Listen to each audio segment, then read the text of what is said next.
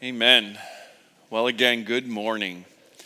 So, I want to thank you guys um, for the, uh, the several weeks that I've had the opportunity to preach. I've kind of hit you guys with a, uh, a fire hose some weeks. Um, it's not often that we cover such large portions of Scripture here, um, but we're going to do a real, r- real quick recap.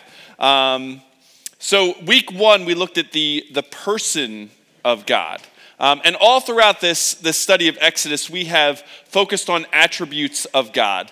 Uh, and the big idea that week was that our righteousness will, uh, I'm sorry, uh, our righteous God will deliver and redeem his people because of his nature. Week two, we looked at the power of God. We were in chapters 17 through 15. Um, and we saw the great I am has a plan and the power to save his people. Uh, week three, which was two weeks ago, we saw the precepts of God. Um, and we saw that the precepts and word of God uh, reveal the heart of man and the Lord's perfect plan. Um, through this narrative, uh, we've seen God uh, take a, um, an enslaved people, rescue them out of Egypt while using a man named Moses. Um, Moses, up to this point, has gone through a tremendous transformation. Um, if you remember Moses at the beginning, um, Moses was um, well, deemed by the king to be killed. Um, his mother miraculously uh, sends him down the river um, in, in the Nile. Um, Pharaoh's daughter finds uh, Moses, and Moses is raised in Pharaoh's uh, house. he is basically a, a nobody, a man without a home. Um, his, uh, he's living with a people who are not his people, and he's seeing his people, and he's seeing the oppression of his people. Um, winds up uh, murdering an Egyptian, flees to the wilderness, um, finds a, uh, a man out there named Jethro and his daughters, marries one of them, and becomes a shepherd. Um, and God appears to him in a burning bush calls him to do something great, something exciting, something that the people of God wanted and were crying out for, which is to be the man to take his people, God's people, out of Egypt, and Moses is reluctant.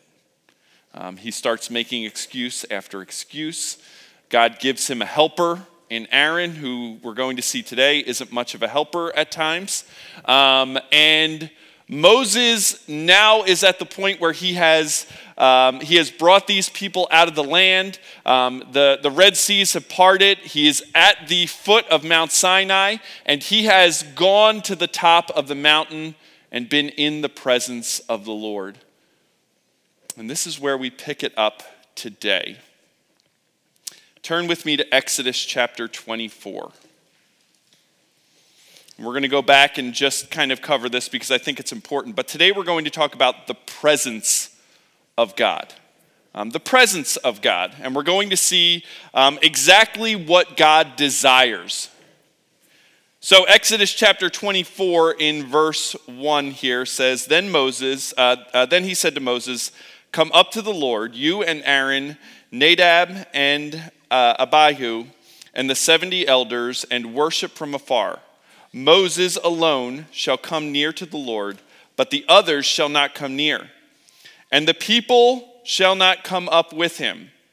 So Moses came and told the people the words of the Lord uh, and all the rulers, and all the people answered with one voice and said, All the words that the Lord has spoken we will do. And Moses wrote down the words of the Lord.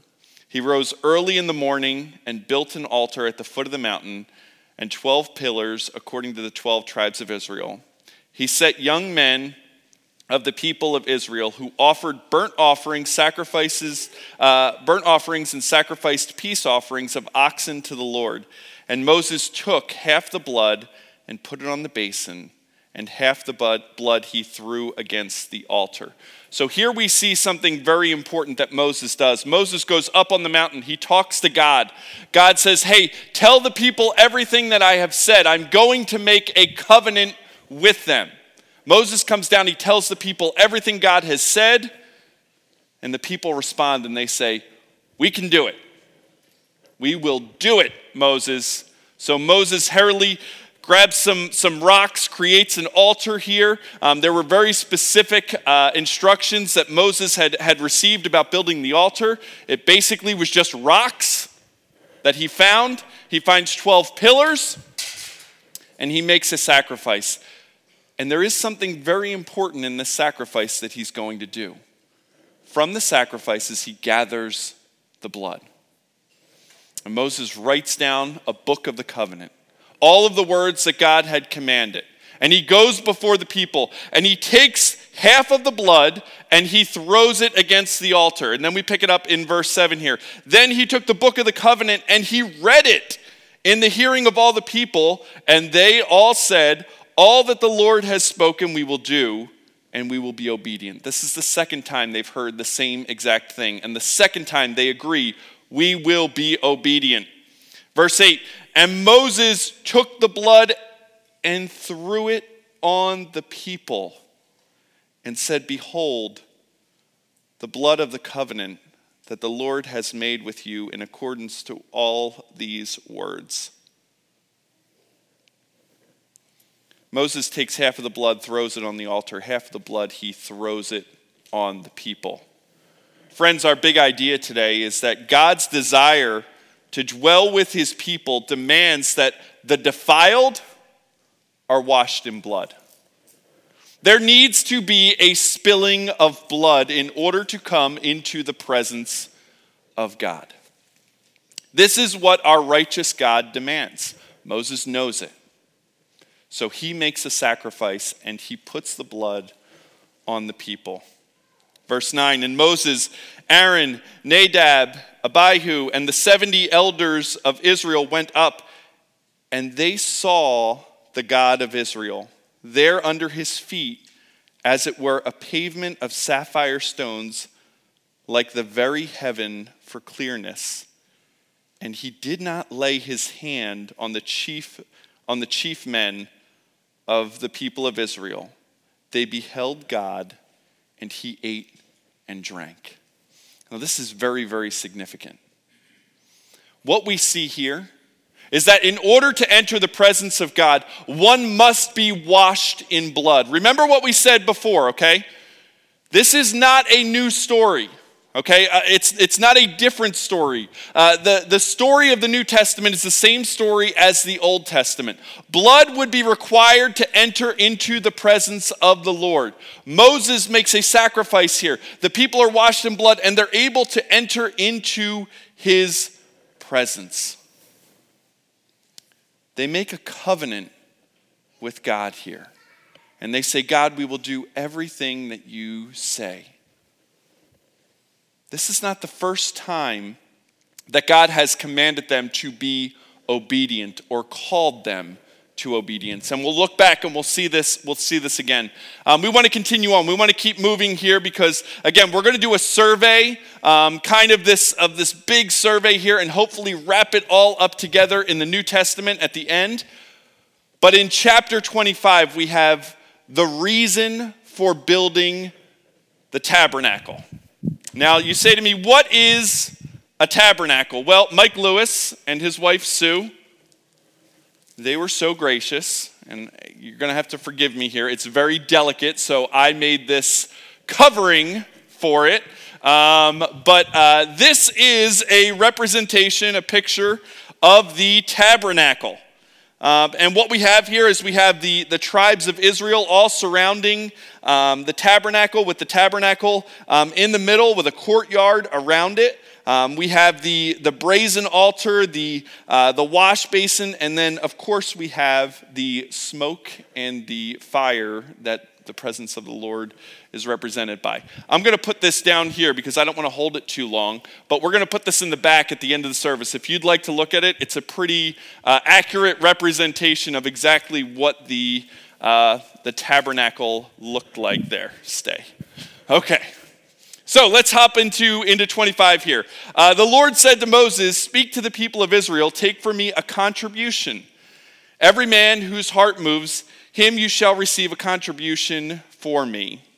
And this contribution shall be that you receive from them gold, silver, and bronze, blue and purple and scarlet yarn, yarn fine twined linen, goat's hair, tanned ram skins, goat skins, acacia wood, oil for lamps, spices, anointing oils, and the uh, uh, anointing oils, and for the fragrant essences, onyx stones and stones for setting for the ephod and for the breastplate. And here we have the point of why the tabernacle was necessary. And let them make me a sanctuary that I may dwell in their midst. Exactly as I show you concerning the pattern of the tabernacle and its furnitures, so you shall make it. So God is very clear here as to why he wanted a tabernacle built for him. His desire was to dwell with his people. That is the heart of God, okay? To dwell with his creation. How do we know this is his, his desire? Well, it was the original plan, right? After creation, God walked in the garden with Adam. There was an open fellowship between God and man. It was a perfect state. Why was it a perfect state? Because sin had not yet entered the world. And what God is going to give us in the furniture of the tabernacle and the building of the tabernacle is a picture of what it is supposed to be like between God and man. That on once a year, a man the high priest would be able to enter into the presence of God and make atonement for their sins. Adam and Eve, though, sinned. And when Adam and Eve sinned, God came down to the garden. He was looking for them. And he said, Where are you? Adam answers, He says, Hey, I hid myself because I was naked. God says, Who told you you were naked? And God then confronts Adam in his sin. And he says, Because you have done this, all of these things are going to happen to you. You will have these troubles. But one thing he does is God provides something for Adam and Eve. What does God provide for Adam and Eve? What did Adam say his problem was? He was naked. And God spills blood and covers Adam and Eve with the skins of animals. From the very beginning, God's righteous demand on defiled human beings is blood. It's blood. We see it with Abraham in, in Genesis chapter 22. When Abraham's about to, about to sacrifice Isaac, God provides what? A ram in the thicket to be spilled as a sacrifice, as a substitution for Abraham's son. The spilling of blood was required by God from the very beginning because God's desire is to be with his people. And that's what we just read in Exodus. Is this a unique theme to the Old Testament? That God's desire is to dwell with his people? No, it's not. Several verses in the, uh, the Apostle John's uh, gospel here. Uh, uh chapter 1. Chapter 1 of John, verse 14 here says, And the Word became flesh and dwelt among us.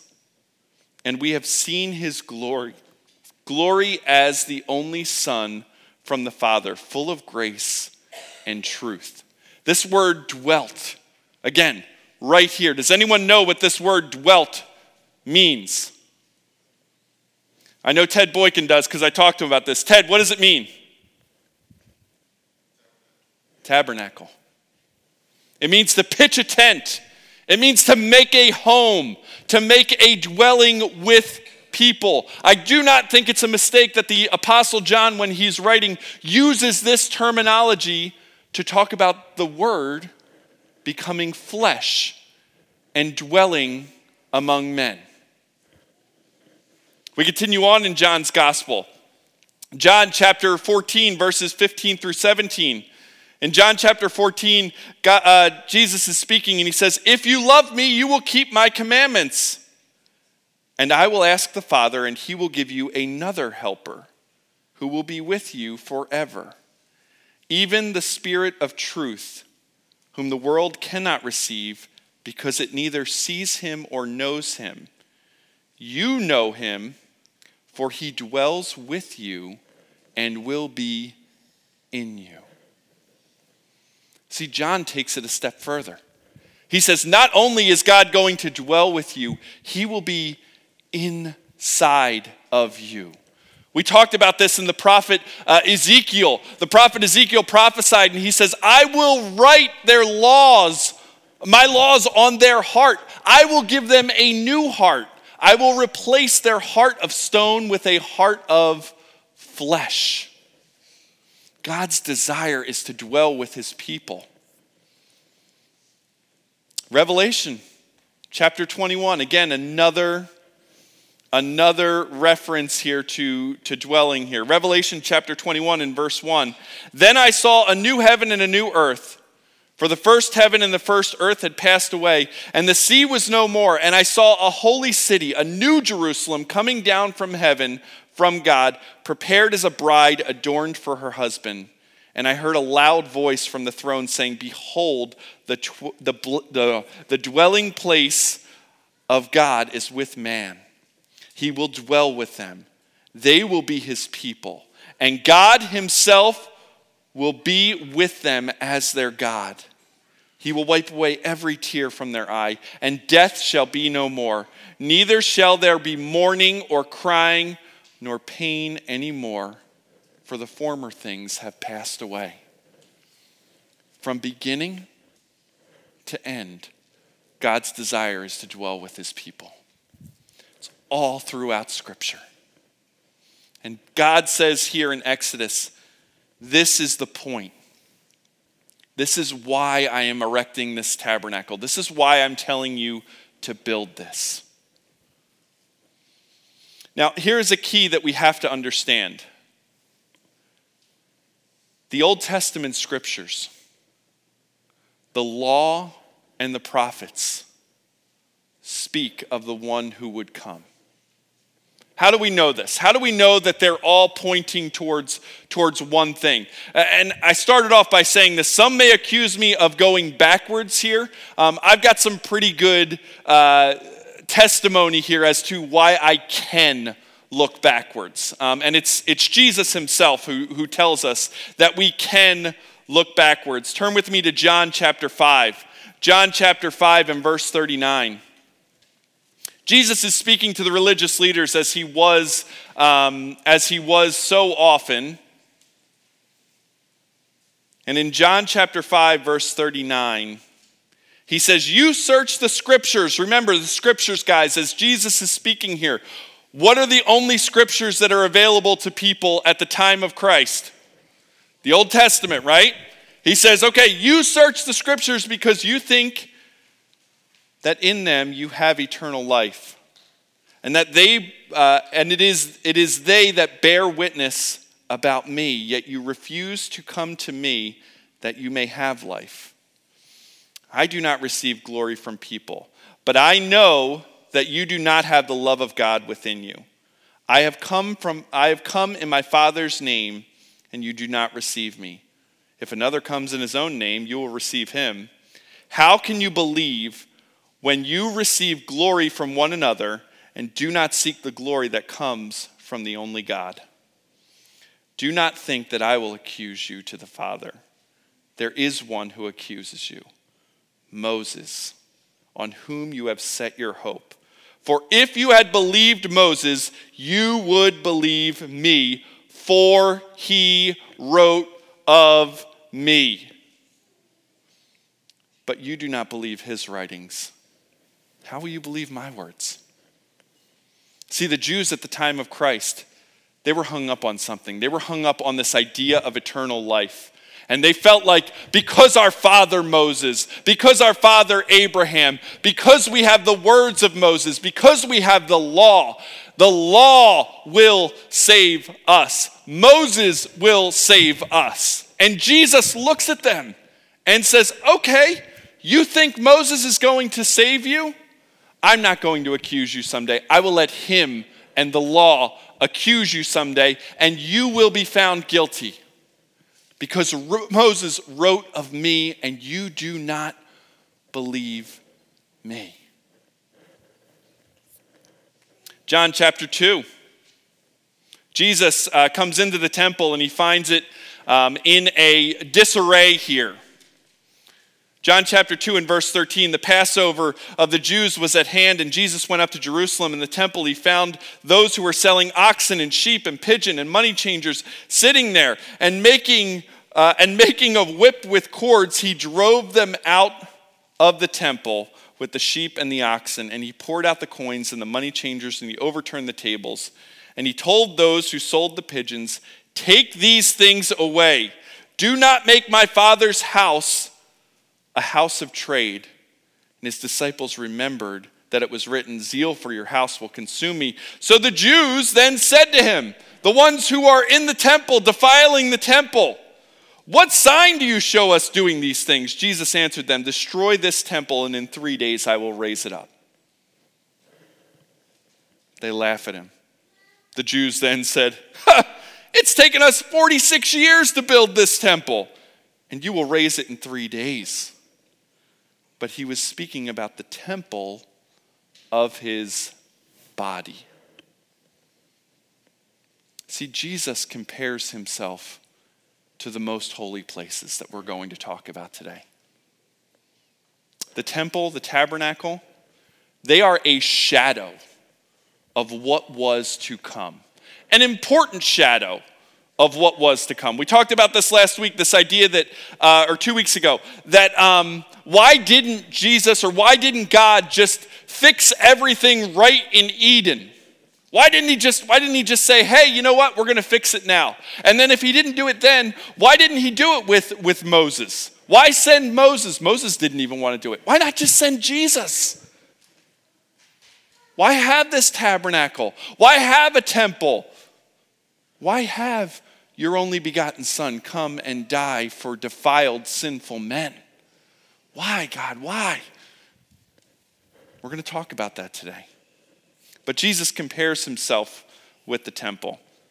So, chapter 24 of Exodus, we have a covenant between God and Israel here. And we're going to, uh, as far as the furniture of the temple goes, we're just going to summarize this so that we can get to, uh, to the end and what the, what the temple or the tabernacle was actually meant to point to. Um, and we look at the first thing that we find that God says to create. Um, and go ahead, Kaki, you can put it up here. Here. The first thing that God says to create here in Exodus um, chapter 25, verses 10 through 20, is the Ark of the Covenant. Now, this is made to represent, okay, we're going to say that a lot um, as we go through this. It's made to represent the throne seat of God. Okay, it's made of a few things. Um, it's made of something called acacia wood. We already heard that word as we read in, in chapter 24. It's made of acacia wood and it is covered with gold, the entire thing. It has, it has uh, special um, uh, rings on it here so that it can be carried with these two poles by people.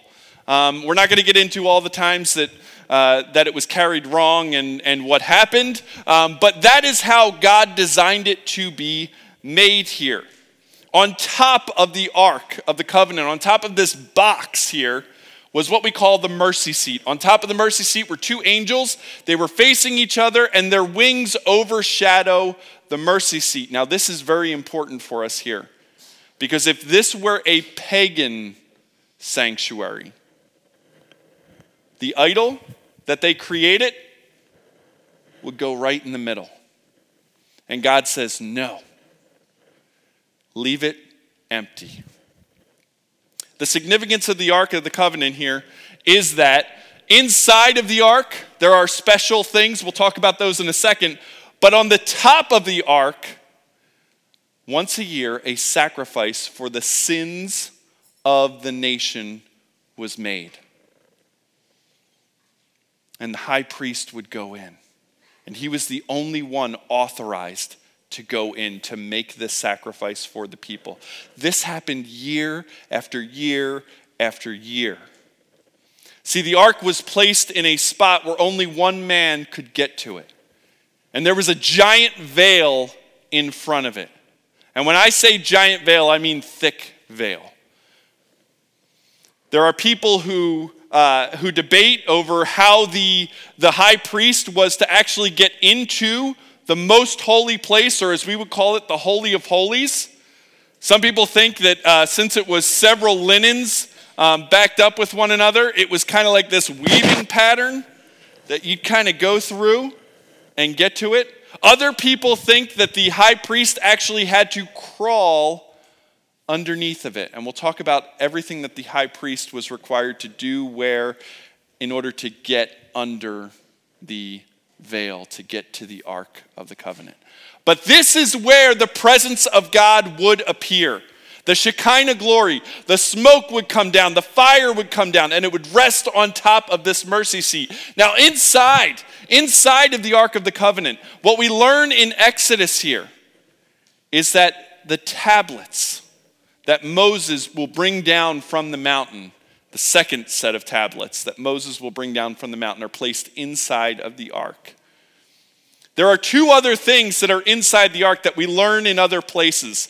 Now, you're going to have to bear with me because we don't have time to get into this. But eventually, there's only one thing left in the ark when they uh, when they uh, when it when it all said and done. Um, but there are three things that historically are clear, included inside of the ark of the covenant. One is the testimony of the covenant, which is the two tablets. The other thing that is in there is a gold kind of urn that has manna from heaven in it and then the third thing that's in there is a staff, and it's Aaron's staff. Um, and like I said at the beginning, Aaron's kind of a knucklehead um, in, in a passage that we're going to read in a second.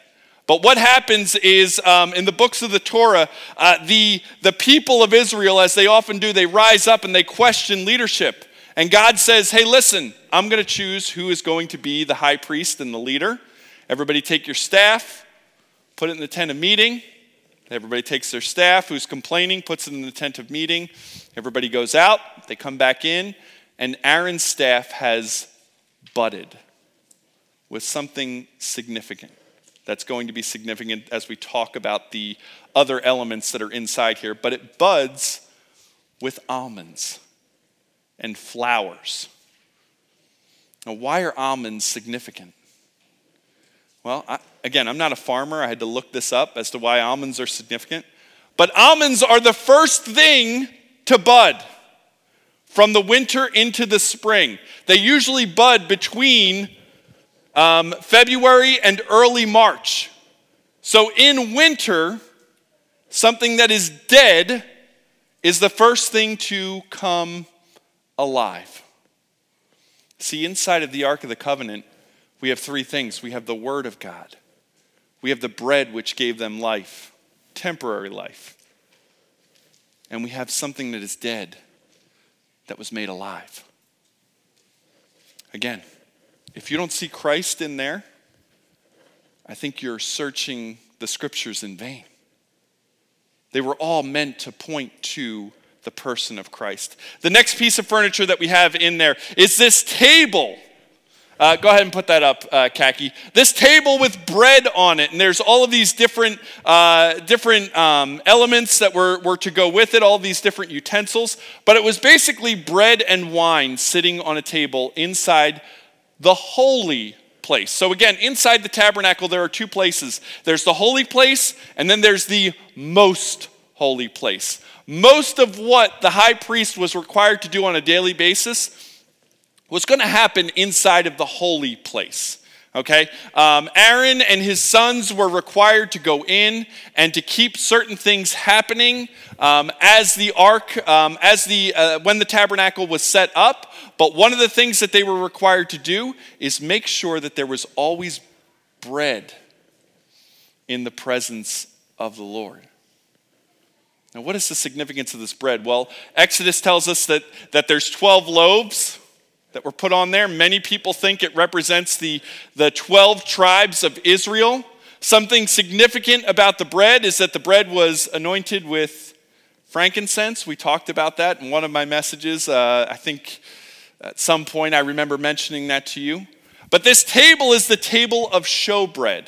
And what it's made to represent is that God has a desire to commune with his people. Remember in 24?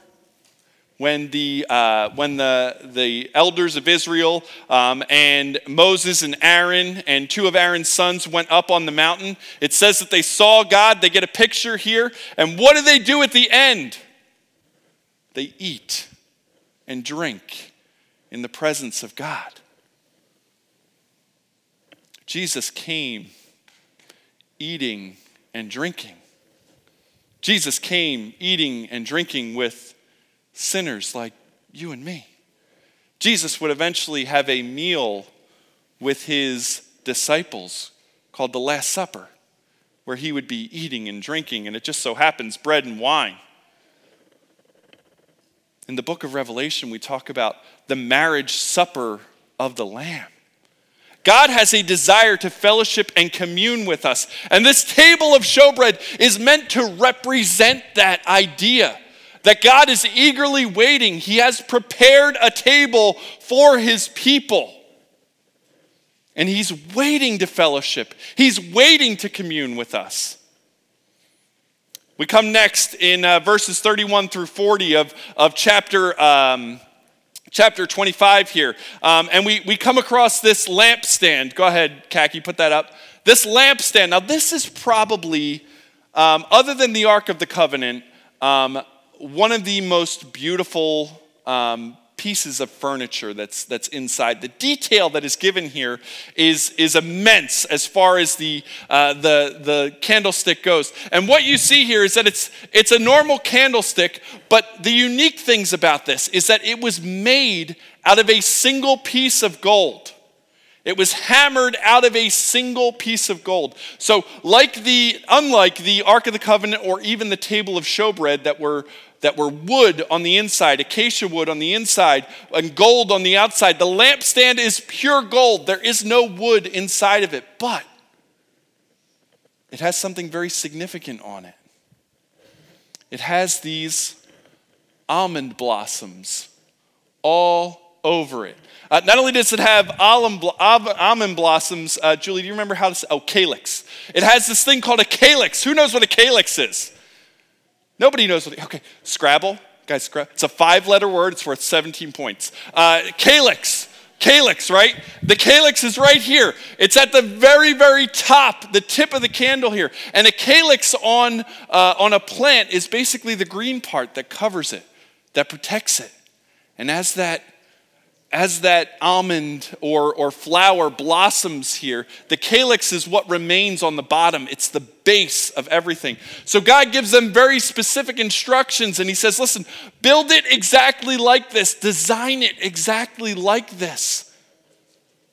And I believe this lampstand, it, it serves a few purposes. Number one, what do lampstands do? Provide light, right? We're going to talk about the tabernacle in a second. It's a big covered box. Okay, there's no light getting inside of it. This is the only external light that we have um, inside the uh, the ark of the uh, inside the the tabernacle here. This is the only light that is inside the holy place. It provides light for the priest to perform his duties. Now the priest had to upkeep this light. He had to constantly go in and make sure it was lit. It was always meant to remain lit in the presence of the Lord.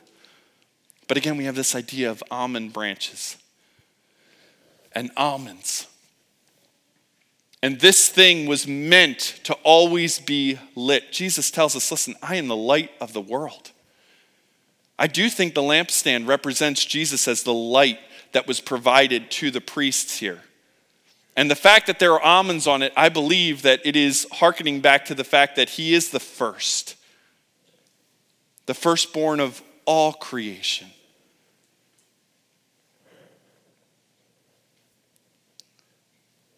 That's the lampstand there. So then we come to the actual tabernacle in chapter 26, and we have a whole chapter talking about the tabernacle and how big it was supposed to be and what it was supposed to be made of. And guess what kind of wood it's made of? Acacia wood, acacia wood, acacia wood, everywhere, acacia wood. We'll talk about acacia wood in a second. But it's all made of acacia wood, covered in gold. The inside of the tabernacle, the walls are covered in gold. It's beautiful on the inside. It's majestic on the inside. It's also incredibly intimidating on the inside. Those of you who have been to Washington, D.C., and uh, other state capitol buildings and things like that, seeing the granite everywhere, it can be awe inspiring. It can be intimidating walking into buildings like that. These priests would go into a confined area, a big rectangle with two rooms. And this big rectangle was covered with several layers of linen, of goat skin, of ram skin. It was all covered up. And from the outside, you might look at it and say, What's that?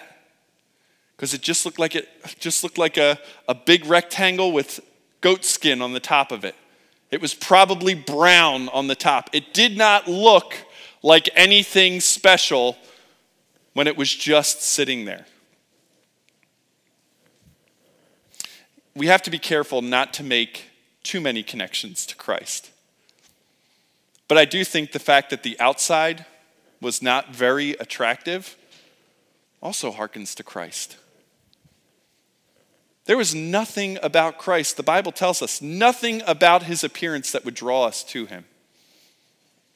He wasn't incredibly handsome. He wasn't incredibly tall like Saul. He wasn't, you know, incredibly muscular like me or Jaden. Um, you know, I mean, he just, you know, he, there wasn't anything about him that people would be drawn to him by his appearance. I think the same thing is true of the tabernacle. When you looked at it, it was like, yeah, it's, it's a box. That's it. But when you went inside and you saw everything that was inside that box, what that box could do, you were in awe. You were inspired.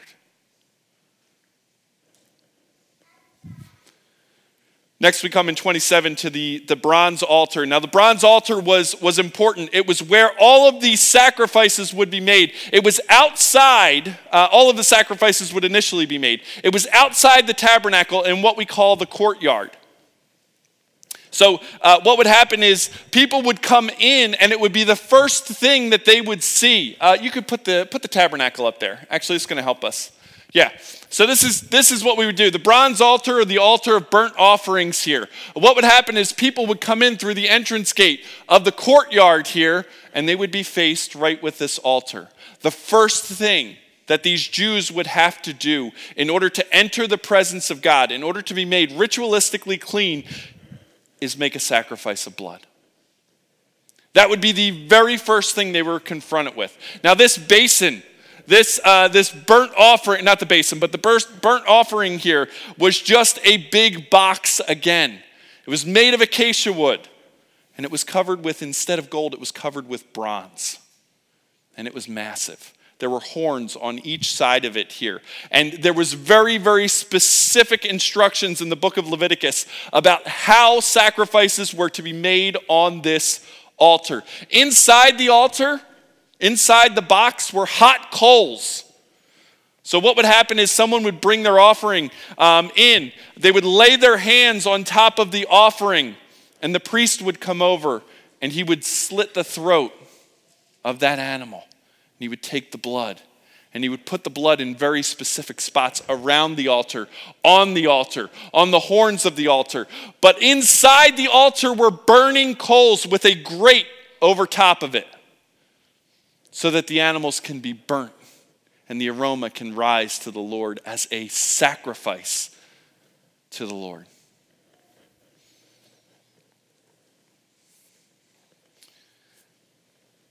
We go back inside the holy place here, and there was a reason we went outside and then back in. Go ahead to the next one there. This is the altar of incense. It's inside the holy place. So there's three things that are inside of the holy place here.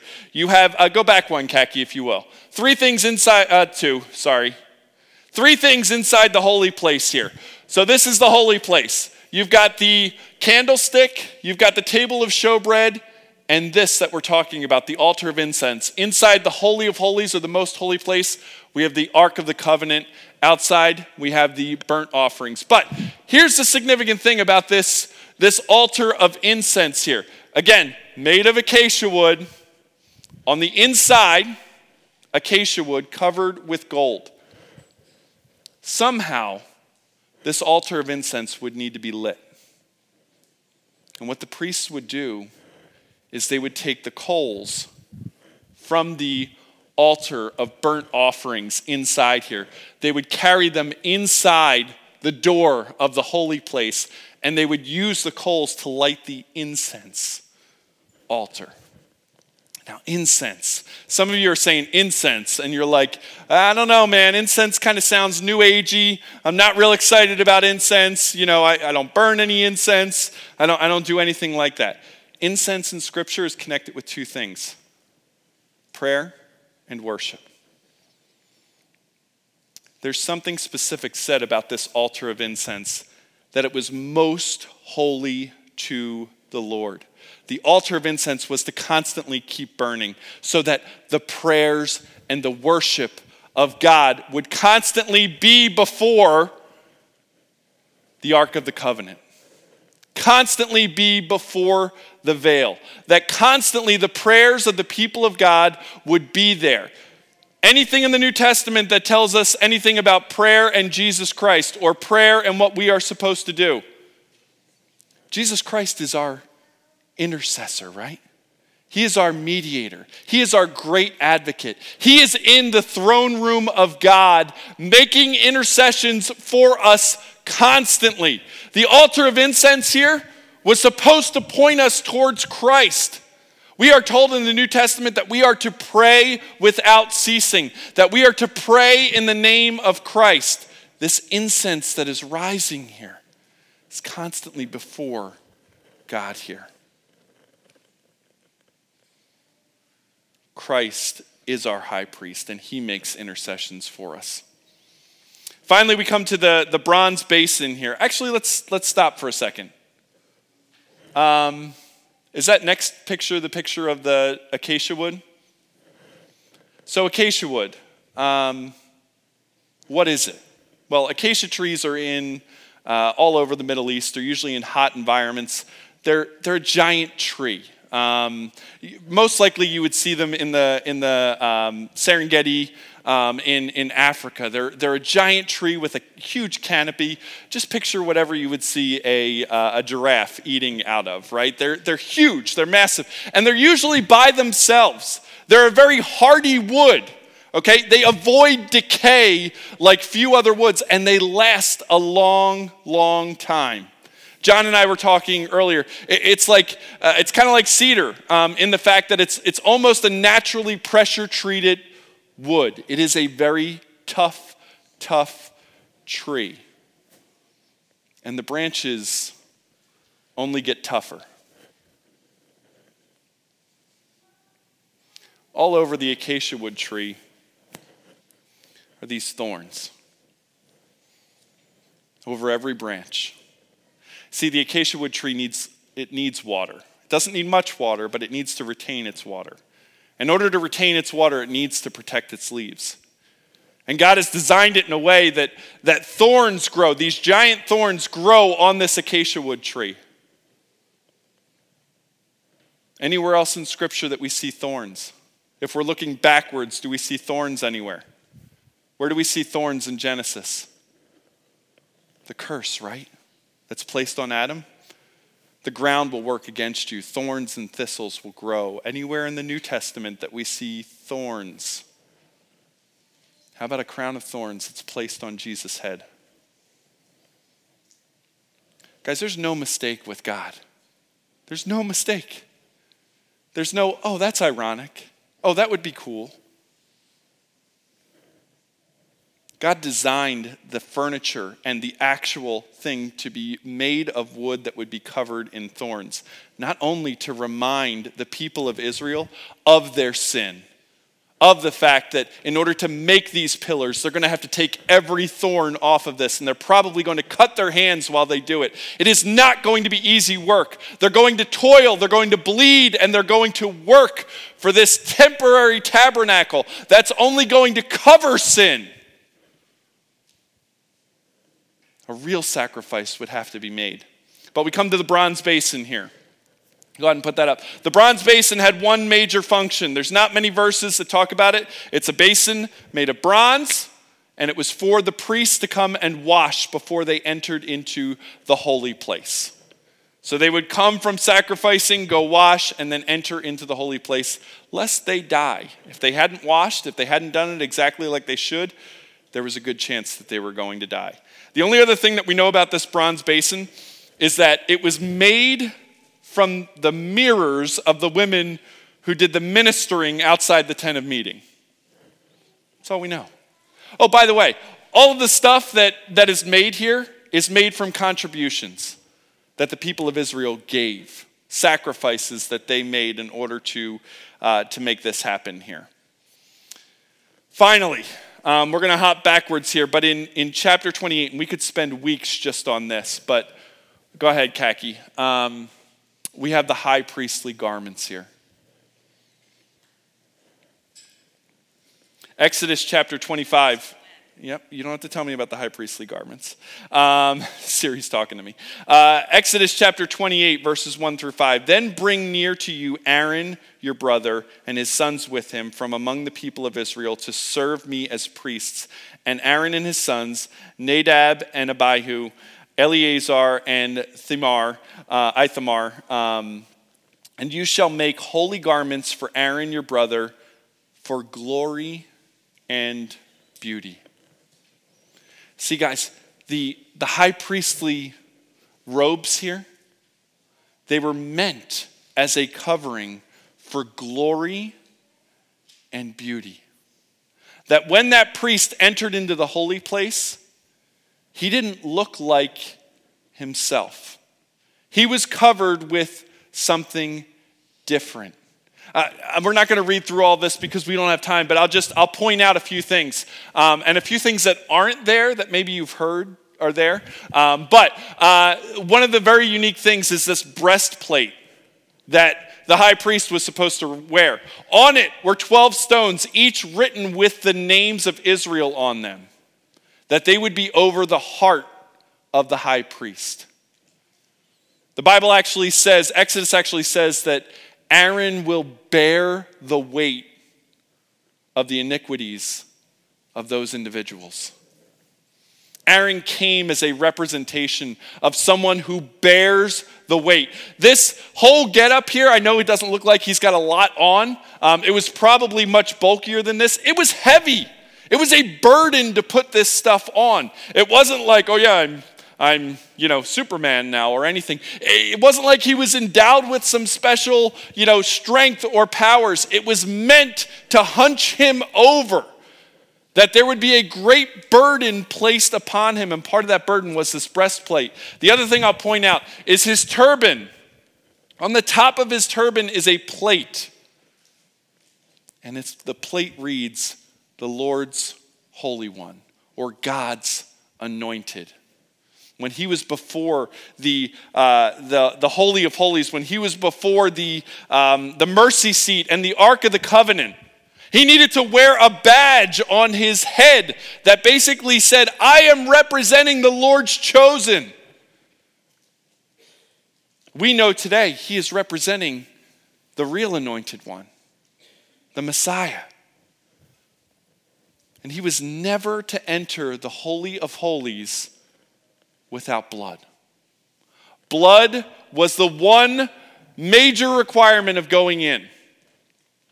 See, the high priest had a problem. The high priest was a sinner.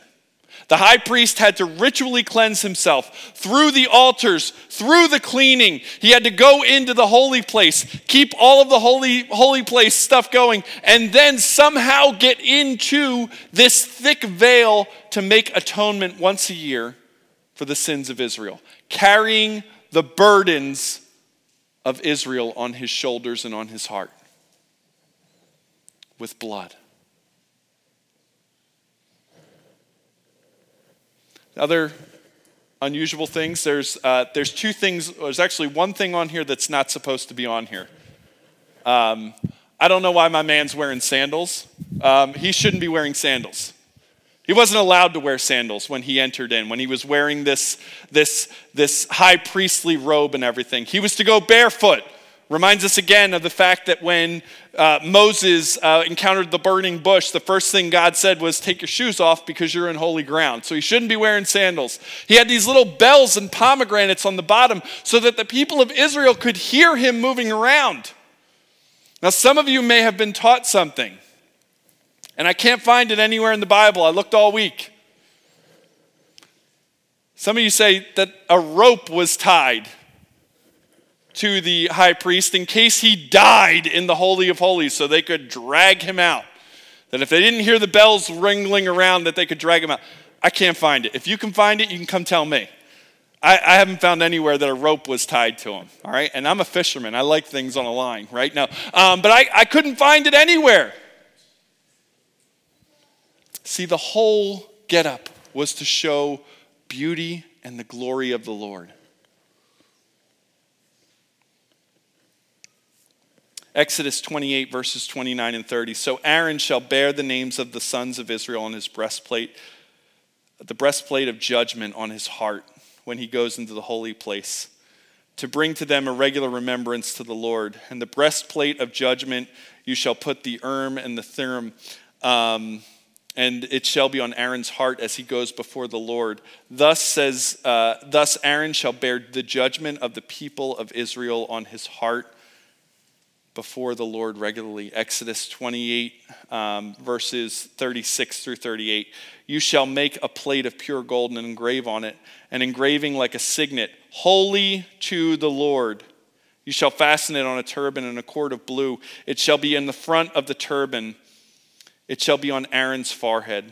He shall bear any guilt from the holy things that the people of Israel consecrate um, as their holy gifts it shall regularly be on his forehead, that they may be accepted before the Lord. The last thing is, as God is wrapping up this, this section on holy garments that he mentions um, in Exodus 29 45 and 46, he says, I will dwell among the people of Israel and be their God. They shall know that I am the Lord their God who brought them out of the land of Egypt, that I might dwell among them I am the Lord their God. Guys, again, the whole point of this temple was so that the presence of the Lord could be with the people. But again, people are stupid. And we come to chapter 32 with the golden calf. God has just done something miraculous where He has shown, uh, He has shown uh, Moses uh, the furniture um, that's going to be inside the tabernacle, how He is going to dwell with His people and the people get anxious. See, up on the mountain, there's a firestorm. Moses is up there, he's been there for a while. The leaders of Israel have already seen God, but they go up to Aaron and they wake him up.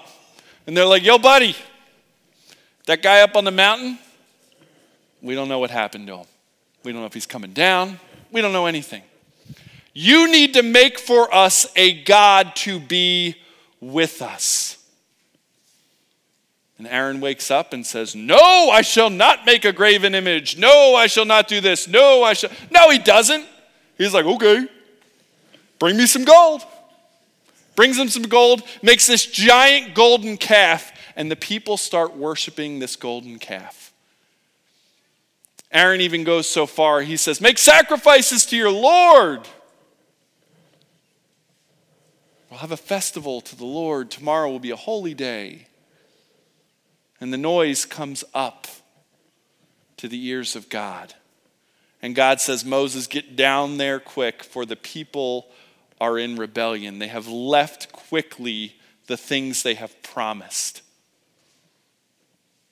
Moses starts to come down, and on the way down, he sees uh, Joshua, who's going to be significant later in Scripture, but he sees Joshua. And Joshua's like, hey, there's a noise. There's a noise going on down there. Um, I don't know if it's a uh, battle won or, or, or if they're in trouble. I don't know what's going on. It doesn't sound like a victory thing, it actually sounds like music. Moses comes down with two tablets that God has written on, and he sees the people. And Moses, so angry, destroys the two tablets.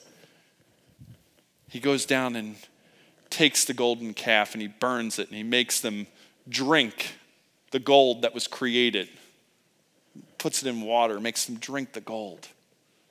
He then gets a, a posse of priests, right, together. He says, Take your sword and go around and take care of all of those who caused insurrection. And they go around and they kill the people who caused the insurrection. Moses specifically goes to Aaron. He says, Aaron, what happened? He says, Oh, uh, they told me to do it, and I threw some gold in there, and a golden calf came out. Don't know how. It was amazing. Aaron's not a helper, man. Aaron caved so fast. Exodus 32 verses 30 through 35. On the next day, Moses said to the people, You have sinned a great sin. Now I will go up to the Lord. Perhaps I can make atonement for your sins. So Moses returned to the Lord and said, Alas, the people have sinned a great sin. They have made for themselves uh, gods of gold. But now, if you forgive their sin, I'm sorry, if you will forgive their sin, but, but if not, please blot out uh, of your book, I'm sorry, blot me out of your book that you have written. But the Lord said to Moses, Whoever has sinned against me, I will blot out of the book. But go, lead the people to the place which I have spoken to you. Behold, my angel shall go before you. Nevertheless, in the day when I visit, I will visit their sins upon them. See, Moses makes intercession for the people here.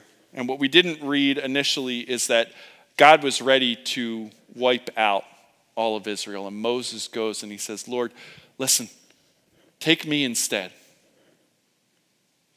Do not wipe out all of Israel, accept me as a sacrifice instead.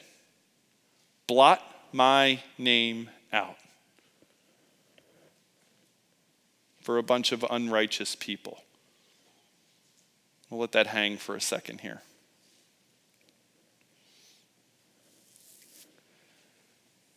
Verse 35 Then the Lord sent a plague on the people because they made a calf, the one that Aaron made. See, back in chapter 15, God made a promise to people. And he said, If you listen to me and you obey my commandments, I will be your God. I will lead you into the land flowing milk and honey. But if you do not, I will add to you the diseases that I, that I poured out on Egypt. And right here, we have that coming to fruition. 35, the Lord sent a plague on the people because they made a calf.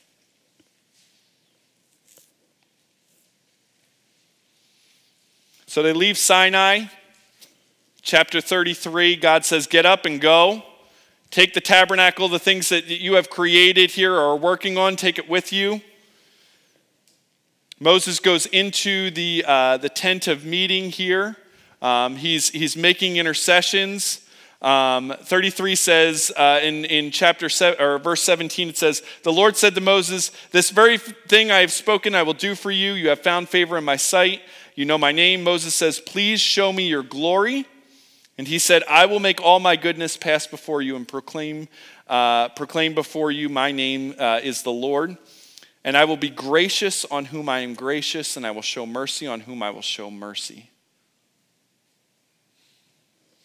We talked about this idea of why didn't God just do this? Why didn't God just do that? Why didn't God just send Jesus here? Why did he send Moses?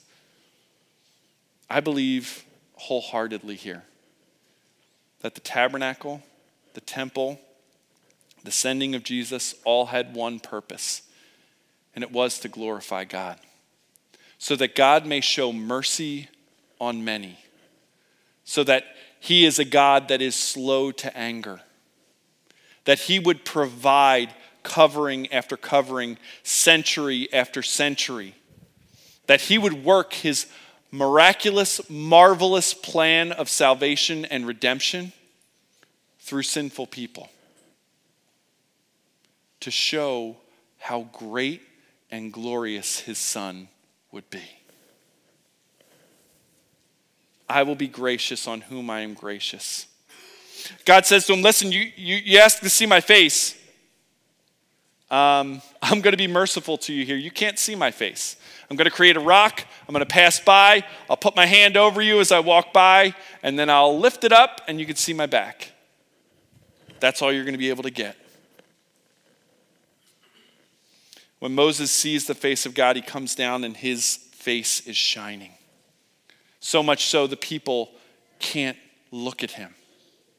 They ask him to put a veil over his face.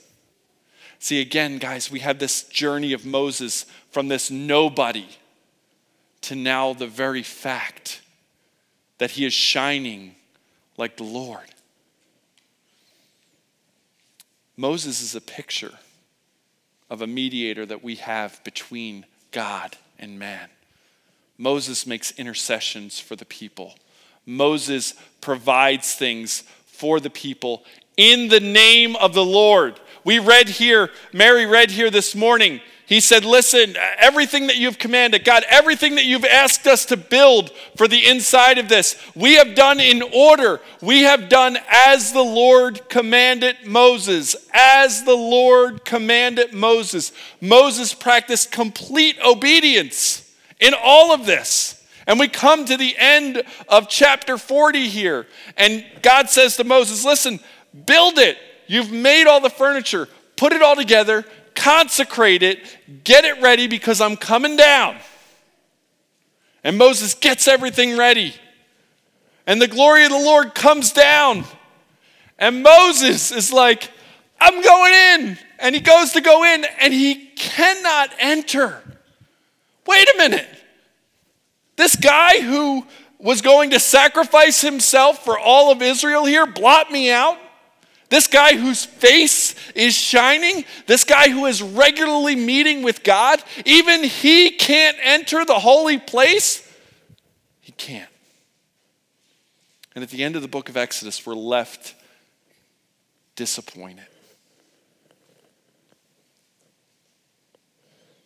There was only one way to enter the holy place, and it was exactly how God said. If we continue on here in Scripture from Exodus, we come to a man named Isaiah who's living during a time where sacrifice, the tabernacle, it's being greatly defiled. Chapter 1 talks about a vision that Isaiah sees in chapter 1, and he basically talks about the wickedness of the people and how they are defiling the tabernacle, that their sacrifices mean nothing and in chapter 6, verses 1 through 7, it says, In the year that King Uzziah died, I saw the Lord sitting upon the throne, high and lifted up, and the train of his robe filled the temple. Above him stood seraphim, each had six wings. With two he covered his face, with two he covered his feet, and with two he flew. And he called, they called to one another and said, Holy, holy, holy, holy is the Lord of hosts. The whole earth is filled with his glory. Isaiah looks up and he says, I am, I'm going to die. I'm a man of unclean lips. One of the seraphim come and he grabs a coal from a piece of furniture that is inside the holy place and he places it on the lips of Isaiah. And he says, Your sins have been atoned for we start to open up this picture a little more and we see that the inside of the tabernacle is supposed to represent the throne room of God. The actual throne room of God. Turn with me, we're going to end here to, uh, ladies, you're going to love this who are in the Bible study for um, Hebrews, but turn with me to Hebrews chapter 11. And we'll end with this. Guys, thank you for bearing with me. I know this was a lot today. But Hebrews chapter 9, there's a part of me that just wants to read this and, and finish, but I, I probably will make a few comments. Um, Hebrews chapter 9. Now, even the first place had regulations for worship and an earthly place for holiness, for a tent was prepared.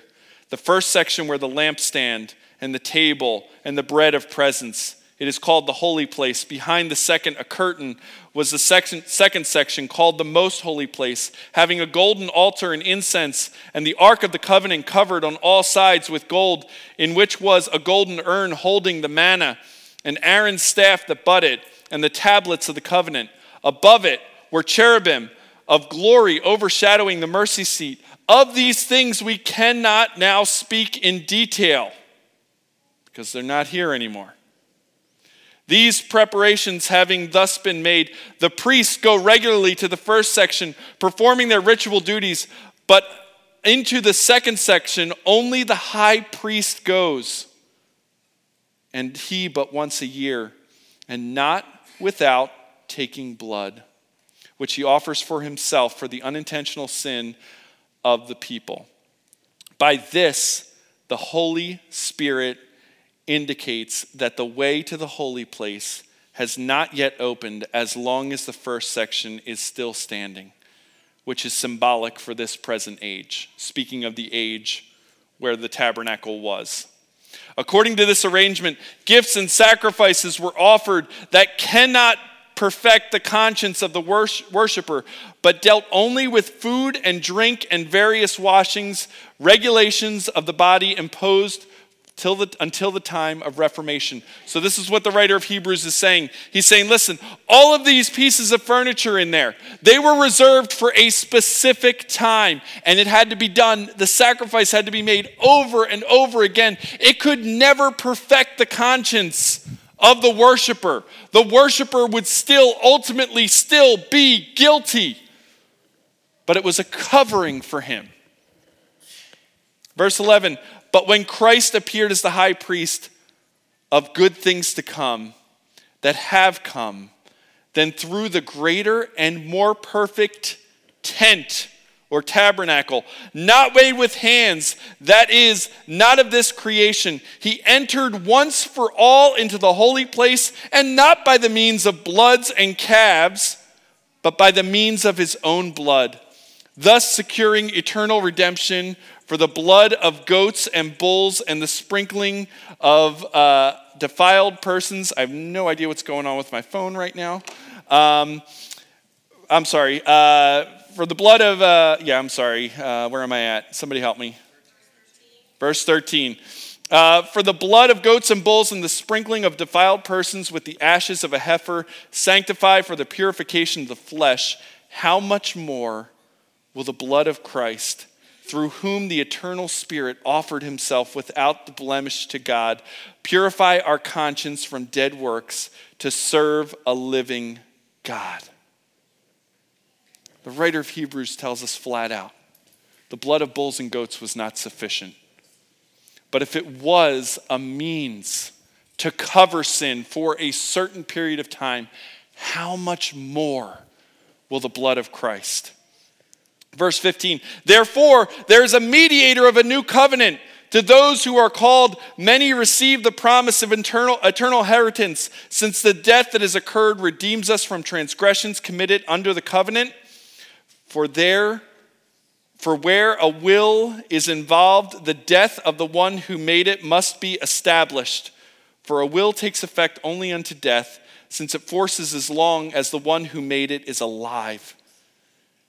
Therefore, as the first covenant was inaugurated without blood, when every commandment of the law has been declared to Moses to all the people, he took the blood of calves and goats, and water and scarlet wool and hyssop, and sprinkled the book itself and all of the people, saying, This is the blood of the covenant that God commanded you.